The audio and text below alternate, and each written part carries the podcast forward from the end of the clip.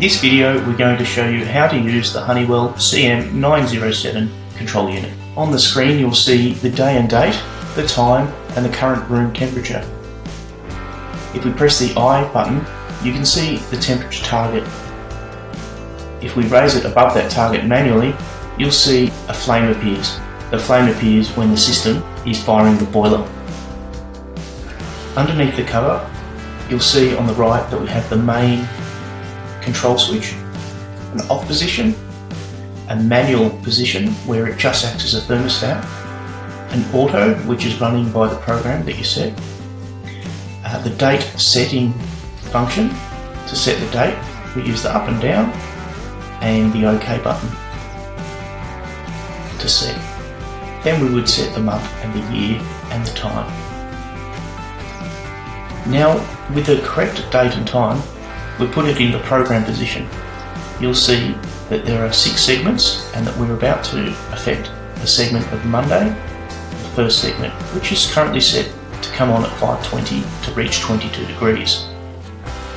We can reduce the time or increase it if you want your system to come on at a different time and we can change the temperature here. So it's now set to be at 21.5 degrees at 5.30. If you don't want to program every single segment, you can disable a segment by holding down the I button for a few seconds.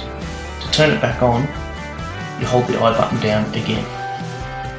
So you would continue programming each segment to your time and temperature desire. The copy day feature enables us to quickly copy what we've programmed into a single day to another day by selecting the day and hitting OK. The rest button enables us to quickly program a number of days that the system won't be on. We set it by adding using the plus and minus and hitting OK. You'll see the symbol appears to show us that it is in rest mode. By using the party button, we can say that for X amount of hours we want the temperature to be 21 degrees.